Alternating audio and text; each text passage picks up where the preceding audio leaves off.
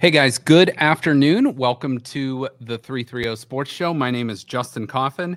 Today is Thursday, April 20th, 2023. Today we'll be um, we're going to start a lot with a lot of Ohio State football talk. So, Ohio State finished up spring practice. Uh, they're heading into the summer pre 2023 season. Uh, the NFL draft is also one week from today. It begins. Uh, first round kicks off.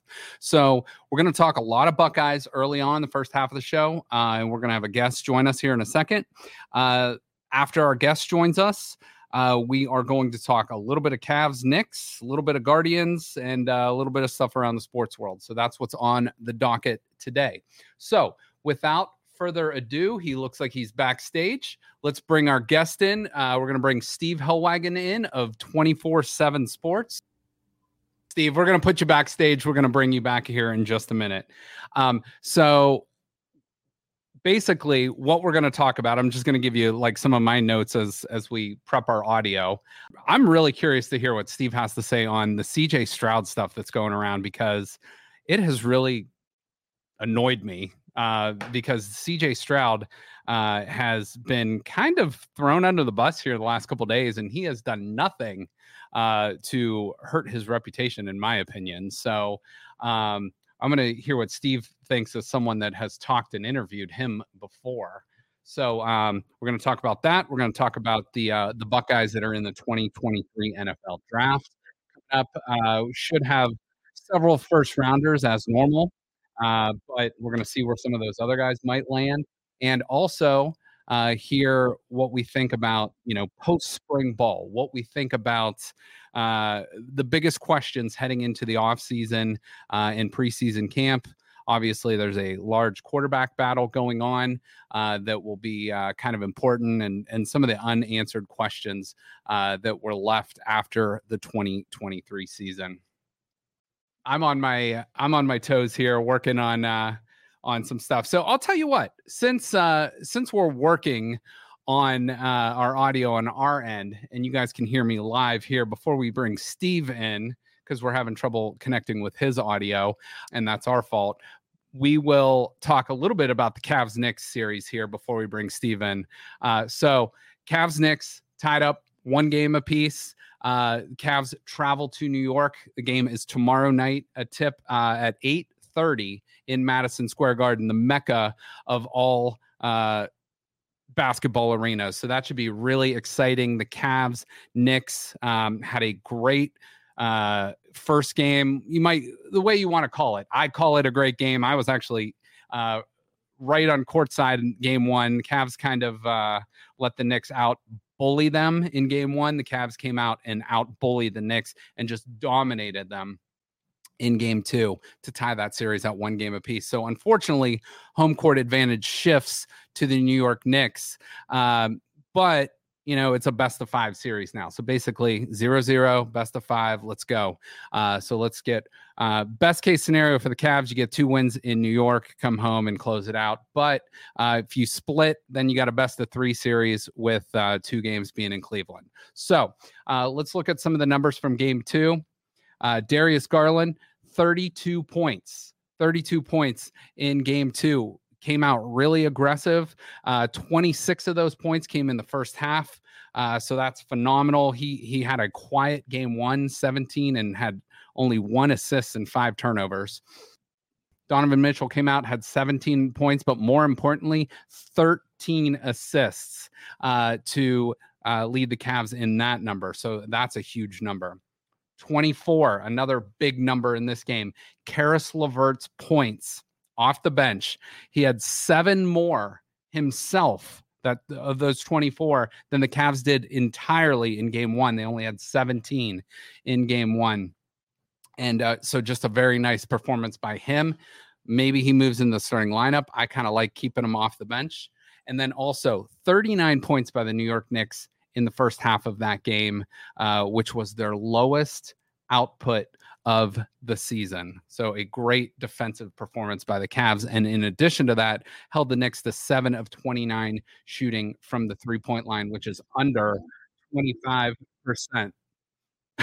we got we got music, we got audio uh, in the background. So we we're we're just working out the kinks here, but we're uh, we're figuring it out as we go. All right, Steve, I apologize. Um, we have our audio back now uh, on on our end. So um, how you doing?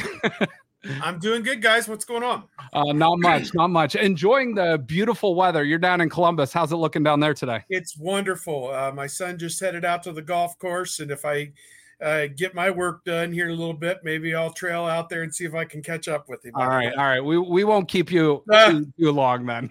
What's your course, by the way, of choice down there in the Columbus area? Well, uh, I live in Pataskala on the east side, so we've got a, a local uh, public course called Cumberland Trail right on Route 40 that's pretty good. Uh, it's been featured, I think, on some of the Valley sports shows uh, with uh, Jimmy uh, Hanlon, I think, in years past. And then okay. They had some same ownership for a while. And then I don't know. I mean, I don't get out a whole heck of a lot, but that that's probably one that I would play quite a bit. Uh, Mound Builders Country Club in Newark is really nice uh, near where I live, and uh, some of the other ones. Uh, OSU Scarlet is obviously oh, a great yeah. course, you know, de- back you know in Columbus, but uh, I, I, got an invite to play in the Memorial uh, mm. Tournament media outing at Muirfield Village, so uh, my golf, neither my golf game nor my conditioning are up for that uh, task. Trust me when I tell you. So, well, it'll be fun to say the least. At, at least to play that course. Uh, yeah. Is that before? Is that before the tournament or after? yeah, it'll be like May 9th, something like that. Okay. About three weeks before the tournament. So okay, yeah, it'll All be right. in pristine condition. No oh, doubt. no doubt, no doubt. All right, very good, very good. All right, Steve, let's get to uh, a little bit of like brass tacks with the Buckeyes here. So I started out like on my drive down here today to the studio. Uh, I'm hearing, you know, the the national media outlets kind of banging on CJ Stroud a little bit, and that honestly irked me. As I've, you know, I've never personally met CJ Stroud, but every interview, everything I've heard, and maybe it's from a biased perspective of being an Ohio State fan myself, but everything has been positive about this young man as he's entering the draft. And now you're hearing rumors of him possibly a couple weeks ago being the number one pick. Now it's like, well, now it's Bryce Young going to the te- or going to the uh, Panthers, and Stroud possibly dropping in in the you know it amongst NFL favors. So what's what's your thoughts on on that? If you know anything about that, you know, I think it's all just kind of ridiculous. I think that. Uh, CJ Stroud showed last season uh, just how good a player he is. Um, you know, in his two years as the starter, uh, they lost two games to Michigan, uh, lost to Georgia uh, there in the playoff, um, lost to Oregon. I think that was it. I think mm-hmm. it was mm-hmm. four losses over two years. I don't think that it, the losses really had anything to do with CJ Stroud. He didn't throw a bunch of interceptions or fumble the ball or or do anything, you know, particularly heinous in any of those losses. In fact, I think the Georgia game, if you put the all 22 tape on and the end zone view and watch what he did in that game under almost constant duress from one yeah. of the best defensive lines in the country, is he just kept putting one ball after another after another on the money under constant duress, I think that may have been the best game he played against a quality opponent. I mean, he threw for a million yards against Utah last year in the Rose Bowl, but they were, you know, they were playing running backs on, at cornerback. You know, right. I mean, it was, it was, you know, it was like they were throwing against air on a Tuesday afternoon. So, to me, uh, I don't know where the criticism is grounded, where where it would come from. I've seen nothing away from the field to give me any kind of pause about him, and I think everything he's done on the field has been a completely positive thing. I don't know whose agendas these are mm-hmm. uh, fueling that that's coming out with this uh, 11th hour smear campaign on him as a person, but I think anybody who's a football person who puts his tape in mm-hmm. sees a guy who is, as he says, a uh, what was it, a, a ball. I don't know. I forget the exact term, like ball distribution specialist or yeah. something, or the other yeah. was the, the goofball name he put on himself. and it's just like he's accurate. Uh, he is escape. He has escapability in the pocket if he wants to, and you know people said, "Oh, he was tough to coach." I don't. I don't recall ever hearing anything like that. Uh, the coaches were the ones, according to everybody, who told him not to run. If there's criticism, oh, he never ran the ball. He didn't want to run the ball. Well, you know they they seem to maintain it was the coaches who wanted to keep him healthy mm-hmm. as they didn't want to risk an injury. So I don't know of any negative marks that you can put on CJ Stroud. I think it's all media driven, and I don't know if this is somebody perhaps who has the number two pick trying to muddy the waters so that sure. Carolina would not take him with the first pick and and then allow them to get him with the second pick. I I have no idea. I can't believe he would fall below the second pick. So even if he doesn't go number one, I thought Carolina was in love with him. They came up for the pro day. They loved him at the pro day. He was awesome at the pro day. He was awesome at the combine, on the field both days.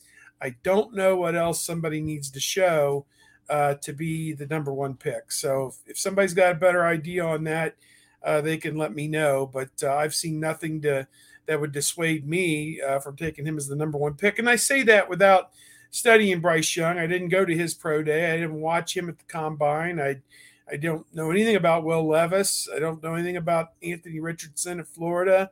You know, whatever, whoever they could take whoever they want, but I just know that whoever gets CJ Stroud is going to get a good person and probably a very good player. I mean, he could be a bust just as sure as anybody could be. I mean, sure. it's a it's all a crapshoot. You don't know how they're going to respond to the limelight and everything else, but everything in his makeup seems to say that this is what he's been gearing himself for, you know, since he was a young kid. So I think he's got a lot invested here. Absolutely. Well, you know, hopefully for his sake, I think this is just kind of the, like you said, the silly season before the draft where there's rumors speculating to try to, you know, maybe get some trade offers uh, to get up or down or whatever it might be. So, um, since we started with the draft, let's just uh, continue this route. So, obviously, we have uh, JSN, you got Paris Johnson Jr., you got a bunch of, I think, up to maybe eight or nine Buckeyes could get drafted. So, um, let's just let let's just go through each one and maybe give me like uh, just a couple thoughts on each guy as we go. So let's just start with uh, Jaxon Smith-Njigba and your thoughts. Obviously, didn't play uh, this past season more than maybe like 40, 50 snaps. Uh, unfortunate hamstring injury, but uh, thoughts on JSN going forward in the draft and, and where you think he might go. Well, we know he had a great 2021 season, set a lot of records at Ohio State that may never be broken, you know, including that single game stuff that happened in the Rose Bowl going against that depleted Utah teams. You know, mm-hmm. you know, he set like what 300 and some yards receiving or something absurd. Uh, I don't know that anybody will ever touch that, but uh, I think uh, he answered a lot of the questions about the hamstring injury. Came back and performed very well at the combine. Uh, he was the top receiver, I think, in the uh, the pro shuttle and the three cone drill that they do, the agility drills at the combine for wide receivers. And then he caught everything they threw his way at the OSU Pro Day. He and Stroud had a field day throwing the ball back and forth there. So, to my way of thinking, he's a guy that's going to go somewhere between picks eight and 20. Okay. I would think in that range, and it just takes one team that needs a standout wide receiver. There's talk that Justin Fields could be lobbying for him at number nine, perhaps. Although uh, the other Buckeye, Paris Johnson, would look awful good in Chicago Bears uh, blue and orange or whatever, black mm-hmm. and orange, whatever those colors are. But uh, I think that uh, Paris is also a first round pick and a big time offensive tackle, left tackle the future. It's going to go between he and Peter Skoronski of Northwestern, between who will be the first offensive lineman taken in this draft.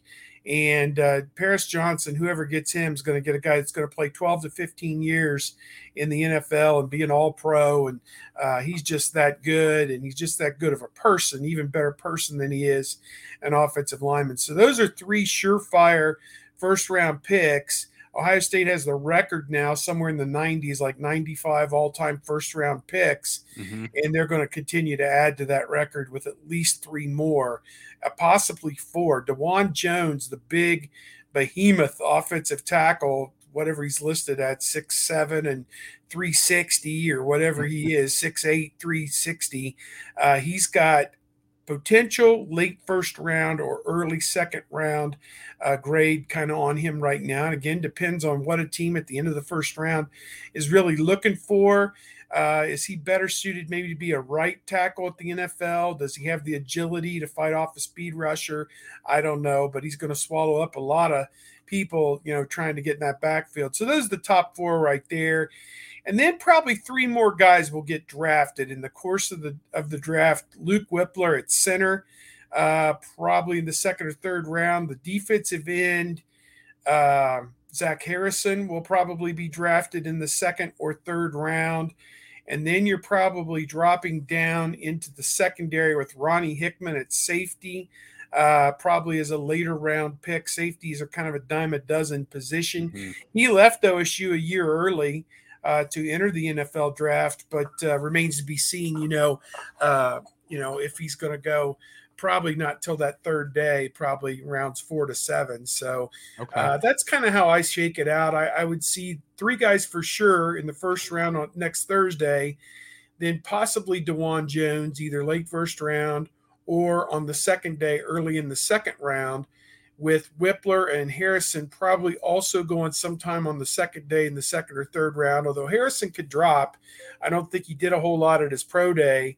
And I don't know if all the questions about him have been entirely answered. I don't think he ever ran a 40 yard time for pro scouts. I, I don't know that he did. Maybe he did for some individually. I don't know. Mm-hmm. And then uh, Hickman, I, beyond that, you know, possibly some free agents out there. Uh, Tanner McCalister at safety uh, Taron Vincent, defensive tackle. Um, I'm kind of running out of guys off the top of my head that, that would even be. Wonder if uh, I was thinking, I was wondering if Mitch Rossi would get like a free agent pickup. You know, the fullback's yeah. not a used position that much, but I was thinking yeah, maybe he'd get a flyer. He's definitely a guy. He put a lot of good plays on film at Ohio State as both the fullback and also the wingback the tight end position. He did outstanding as a blocker, and he, when they threw the ball to him, he did fine. So, um, yeah, I'm, I'm, just scratching my brain to think if there's anybody else out there. How about uh, um, Ron Cage is another defensive yeah. tackle, but beyond that. I can't imagine, you know, they get more than about seven guys probably drafted this year. Okay. Okay. All right. Which well, they could have seven guys taken in the first two rounds next year. I mean, it, next year is going to be absurd. They could honestly have anywhere between seven and 10 guys leave eligibility on the table after this season and go to the NFL. When you talk about Henderson and Miyan Williams, three wide receivers, Fleming, Egbuka, and Marvin Harrison Jr. Cade Stover probably still had an extra year after next year if he wants. Uh, Donovan Jackson, would leave probably on offensive line. Sawyer and Tuimoloau almost certainly. Eichenberg and Chambers, uh, Denzel Burke. Uh, so yeah, I mean, you got you know eight, seven or eight of those guys are leaving early after next year. Wow. Yeah. So a uh, just like a, a treasure trove of guys uh, that are going to be in the NFL, and you know, I'm looking at a stat here, and this is actually uh, from from your guys' outlet, 24/7 Sports. Uh, Ohio State 157 draft picks since 2000 and 34 of them being first rounders, which is number one overall. So just yeah. amazing. And that number is only going to get bigger, like you said. So, yeah, uh, very, very, very impressive stuff. Um, so, Steve, let's get into uh, a little bit of post spring ball. I don't really want to even get into the spring game all that much. You can't, you can't really, to me, I just watching a little bit of it. It's not my favorite thing to watch. I, I, get it's a beautiful day in Columbus. A lot of people you can get into the horseshoe for a couple bucks, but to me, it's uh, you know, you're playing a vanilla offense, vanilla defense. So what can you really take out of that? So my question to you is post spring football, where do you see the quarterback battle between McCord and Devin Brown, who wasn't able to play in the spring game. Where do you where do you see that heading into uh, summer and, and fall camp? Yeah, great question. I think McCord has the inside track. I think he was solid throughout the spring. I think uh, we had a poster on our website that posted all of his throws and all of his runs. He was 18 of 34 in the spring game, as you said, kind of a vanilla offense. They didn't throw the ball downfield a lot. And my impression watching that tape on YouTube was that he had to come away from the spring game being pretty frustrated, maybe a little bit with his play, but also with the lack of protection. He was under duress, it seemed sure. quite a bit. Uh, he had four or five passes that went off the hands of his wide receivers. Cade Stover had one go through his hands at the five yard line, where if he catches it and falls backward into the end zone, you know, that's a touchdown. Uh, let's see, uh, Jayden Ballard had one that kind of went through his hands at one point. One of the running backs had a, a dump off pass go off his hands. It wasn't going to go for many yards, but you know, if you complete a few more of those passes, now it's it's 22 of 34 for mm-hmm. 220 yards and two touchdowns.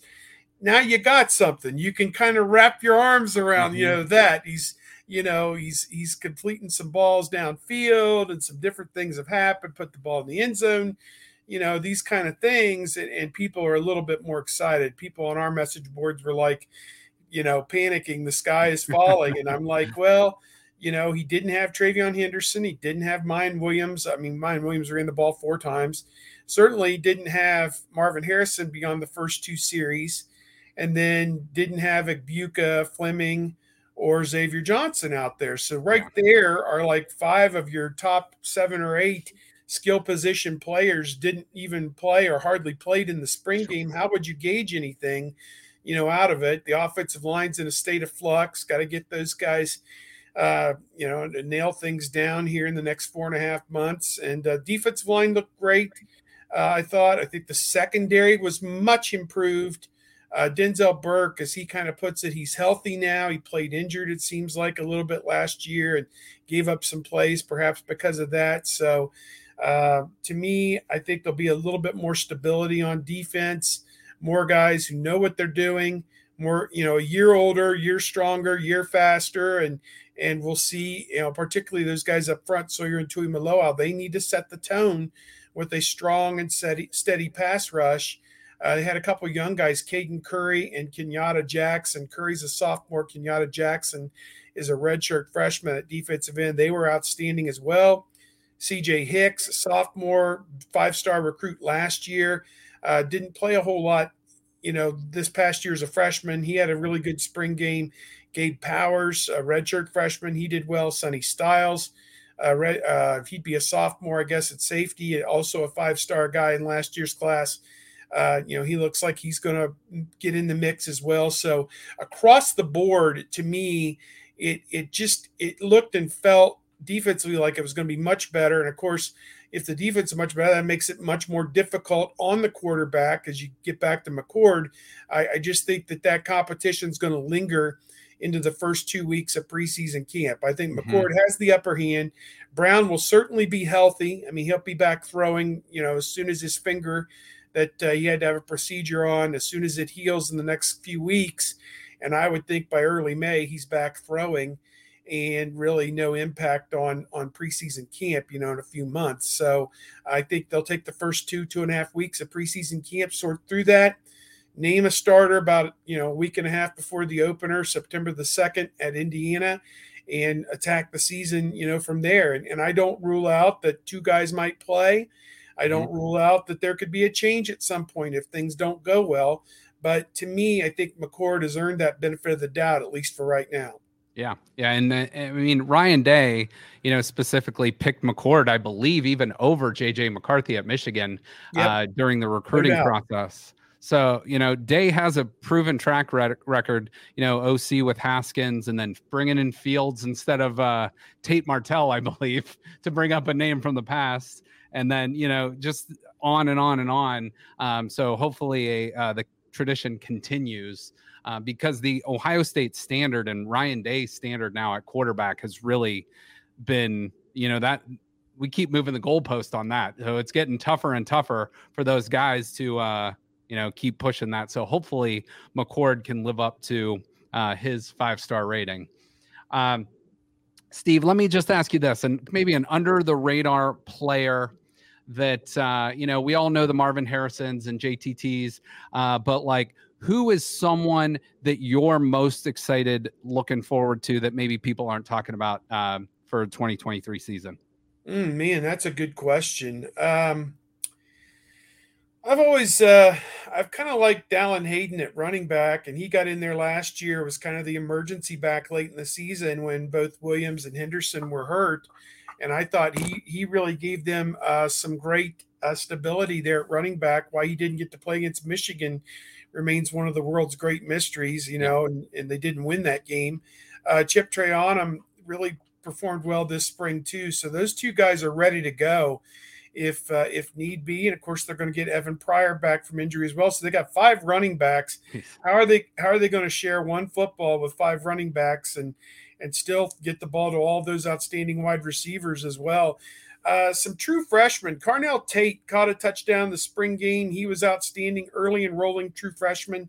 Noah Rogers also at, at uh, wide receiver caught a touchdown as a true freshman in the spring game. And Jelani Thurman, uh, number 15, a big target at, something like 6'6, 250 a big guy, the biggest target on the field, number 15. Uh, look out for him. He's going to push his way into the rotation as a, t- a tight end as a freshman. I think all those guys uh, deserve it. Uh, Kenyatta Jackson, number 97, redshirt freshman defensive end. He had a huge spring. And, uh, you know, I don't know that he's ready to take over for Sawyer Tuimoloau as a starter just yet, but when they put him in the game, there's not going to be much drop off. I'll just give it to you straight like that, that he's ready to go. He was shot out of a cannon uh, sometimes, it seemed like coming off the edge. So those are some of the ones I think about. They got two transfers in the secondary with Ja'Had Carter from uh, Syracuse at safety and Davison Igbinosun at cornerback from Ole Miss. And he came right in and showed that he's going to be playing, you know, a third or half the plays or, or more uh, this year in a rotation, probably with Denzel Burke and Jordan Hancock at cornerback. So uh, at safety, you know, they're too deep at all three safety positions. Uh, Cameron Martinez is a guy who's kind of been lurking in the shadows for a long time.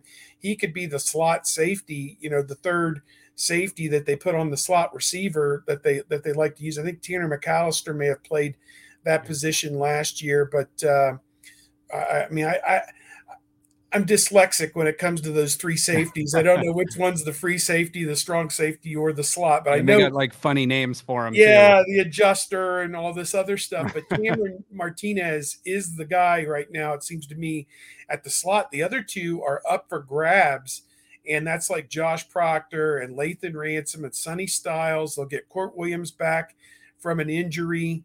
Um, Ja'Had Carter, the guy we referenced.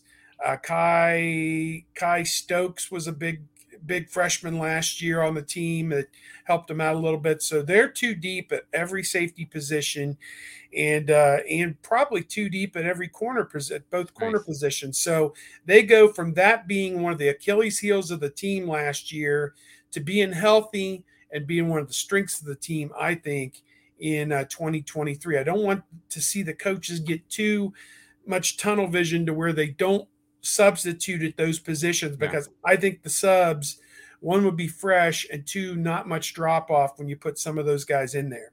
No doubt. And my, you know, no one's listening to me on the coaching staff, but get Sonny Styles on that field is my uh my only bold uh statement I need to make. So Steve, last question, because you know maybe we can get you out on the golf course here. But last question I have for you: um, going into, and I hate to end on a negative, but what's your biggest concern? Is it the quarterback position? Is it the offensive line? What's the biggest concern heading into uh, the 2023 season?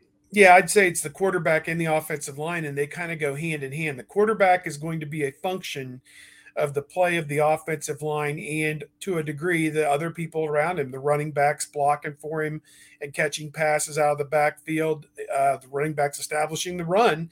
the wide receivers and tight ends catching passes for him as well, and the offensive line providing protection. And I think they had some good days in that mm-hmm. regard.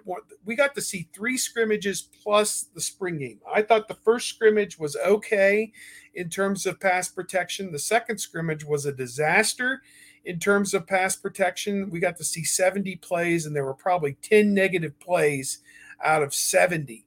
And mm. that's not a very good ratio. If you give up more than two sacks in a game, and usually you run 65 to 75 plays in a game, if you give up more than two, then you've really you've really put yourself. I mean, every, think about every sack you give up a, in football at this level.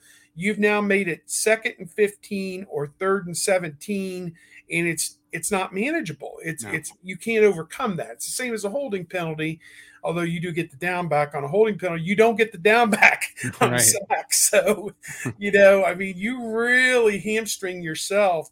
And that's when you open the door for a young quarterback to try and force something in there and get a pick and, and a bad mm. turnover deep in your own territory. And you don't want that. So, to me, those two areas are, are part and parcel. Josh Fryer at left tackle is a bright kid, got a great body he just needs to keep working on it, and, and, and, it'll come. I think it'll come. At the other right, the other right tackle position, uh, you had Tegra Tshabola, who redshirted. He's a redshirt freshman, and Zen Michalski, who's maybe a year further along than than Tshabola. Both young guys who are learning and getting these opportunities for the first time. I think the three interior positions are going to take care of themselves. You've got the two veterans back, Donovan Jackson and Matthew Jones, and then at center, uh, you got a, a, competition. Wypler left, you know, a lot of people thought a year earlier than maybe everyone thought he would, and, and really left a hole there. But Carson Hinzman, a redshirt freshman, did a nice job. Uh, they brought in Victor Cutler, a uh, transfer from Louisiana Monroe, who's in the mix, and also Jacob James, who's been injured, a veteran player.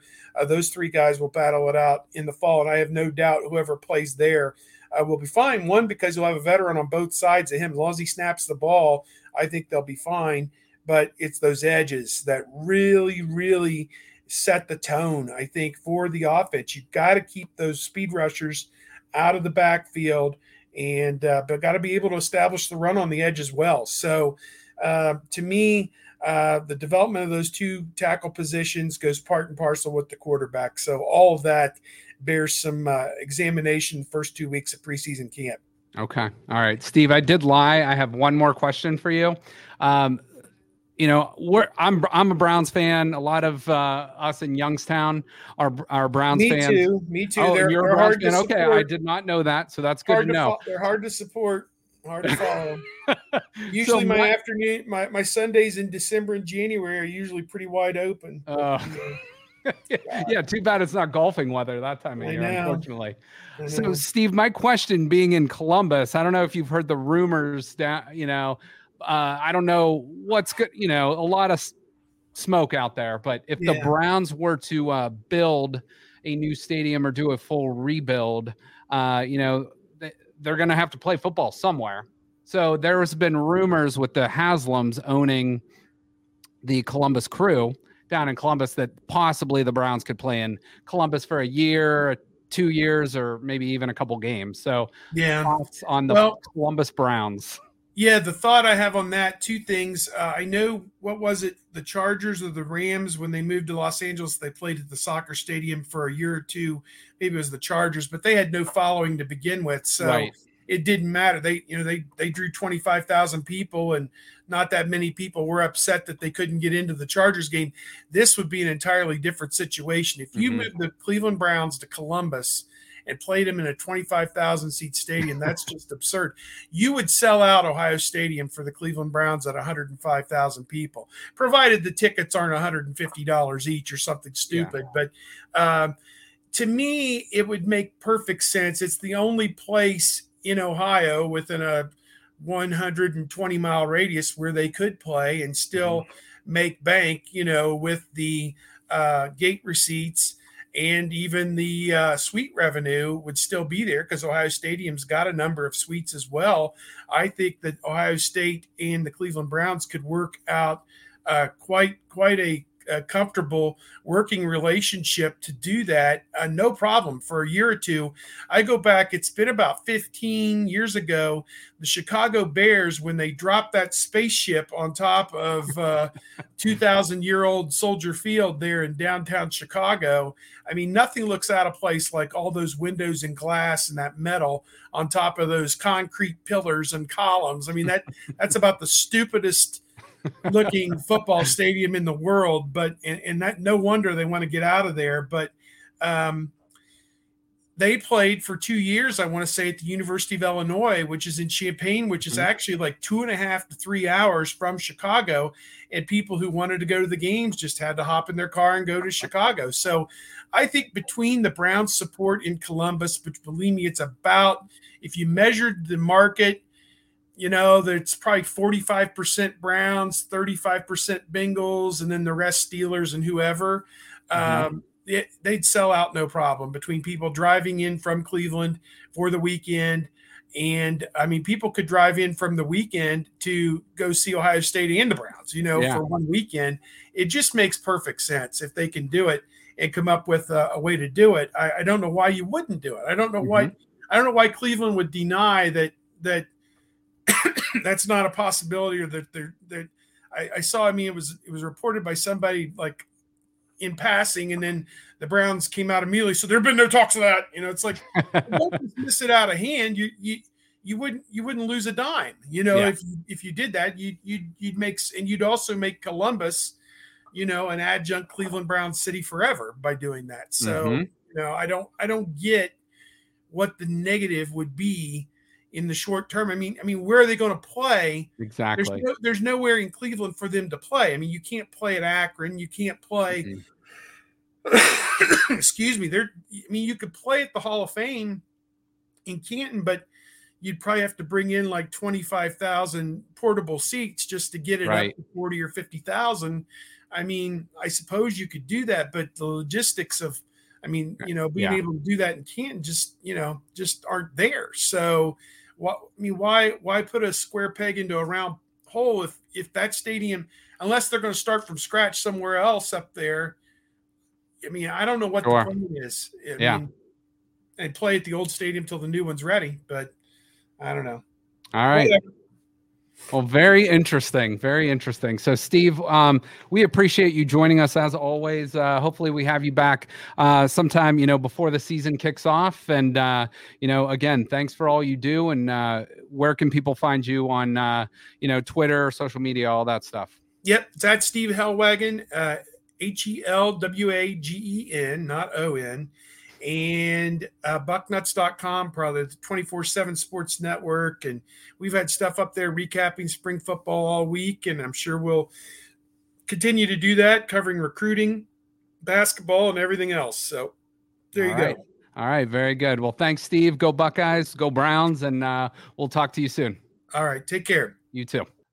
All right. So again, thanks to uh, Steve for joining us. Uh, I think that was his third or fourth time on our show. So uh, always a great guest, very knowledgeable, and you know he's right there. He sees it all. He was at the NFL Combine. He's at practices, uh, interviews the players, so he gets a good feel for it. So I, I was really curious to hear what he said about C.J. Stroud. So um, I think there's just a lot of uh, you know a lot of people put a lot of things out there to position themselves and jockey for draft position uh, this coming week. So, um, so let's uh, Joe. Let me ask you the same question I asked Steve about the possible Columbus Browns, at least for a year, maybe two.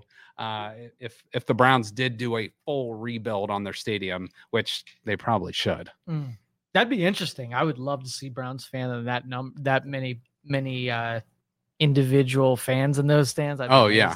Oh, Ohio Stadium is. If you've never been there, it's amazing. Uh, Cleveland Brown Stadium to me is it's only it was built in 1999 or started in like 97 or something like that, but it opened in 99. It is outdated. Um, it, it's not the worst stadium by far at all in the NFL, but it's nowhere near the top either. And we've talked about this before. If the Browns do a full re- rebuild, you have to put a roof on that thing. You have to freaking put a roof on that thing. I'm gonna get called out for saying, "Oh, you're weak, this and that, soft." No, no, put a roof on it. It only makes common sense, financial and uh, you know for the city, not just from a football perspective. And hey, when it's nice, open that damn roof, get some fresh air in there. Let it. You can even do like a half and half, like a hybrid. Maybe put a roof on it, but maybe make it open air in other places. I don't know. What say you? That'd be interesting. Like I do, I agree with you. You you just have so much more access to um to venues, events, and whatever if you put that roof on there. Um, d- does it feel like they just built that stadium to you? You know what? Someone else said that to me. They're like, "Is that stadium that old?" And I said, "Well, it's actually like the 10th oldest stadium in the NFL."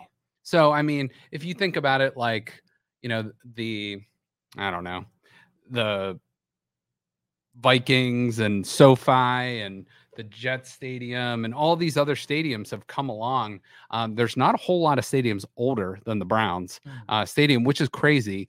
But from what I heard, they rushed that build so fast, kind of like how the Browns have been built over the past uh, 20 years, um, that they, that, you know, the foundation was not great. So, and literally Still, from the team, yeah, the yeah, from the team. So it's like maybe if we start over, just knock the whole thing down and rebuild, you know, the stadium, and then the team will uh, be a little bit smoother. So I don't know. what the the warranty is about to expire on the stadium at 25 years, so it's time to Yeah. rebuild. No, and and I or you can get the extended warranty. Well, but that's what they do anymore. It's like stadiums are around 25, 30 years and then it's build a new one. And whether that's football, baseball, whatever.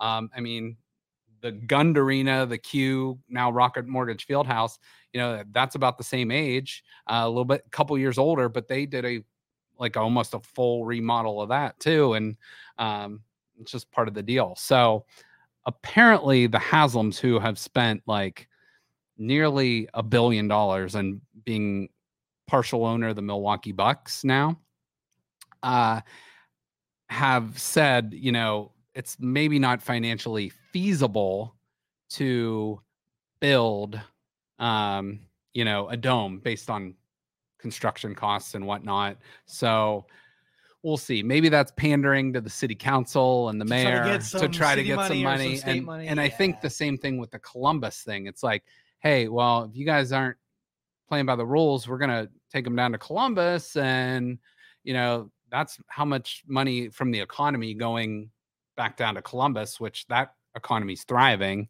You know, whereas Cleveland, it's good, but it could be so much better. You know, Cleveland is a sports town; it thrives off of its sports, whereas Columbus has a lot of different things it can fall back on. So Didn't, don't know. Didn't when Has- Haslam uh, bought the team, didn't he do a bunch of upgrades to the stadium too? I, I think there's been small upgrades, and when I say small, I'm I'm talking probably in the tens of millions of dollars. But um, I I'm not exactly sure on that, but I know there have been upgrades, but not to the level where um, it's in the modern NFL. You know, I think the the big jumbotron got a facelift. I remember Sure. that one year, but I can't remember aesthetically or with the seating or anything like Mhm. that. Yeah. I and I think like once you build and you know like your foundation is your foundation, you can do like some aesthetic things here and there to pretty it up, but it's not going to widen your concourses. It's not going to you're not going to be able to add glass or extra seating or whatever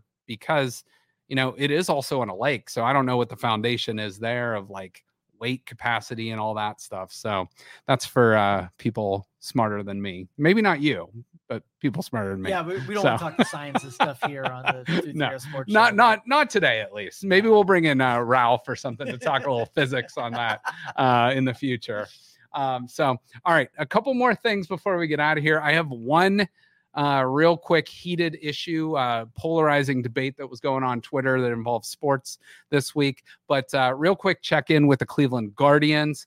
One and a half games back of the minnesota twins through april 19th they're two and four at home eight and five on the road.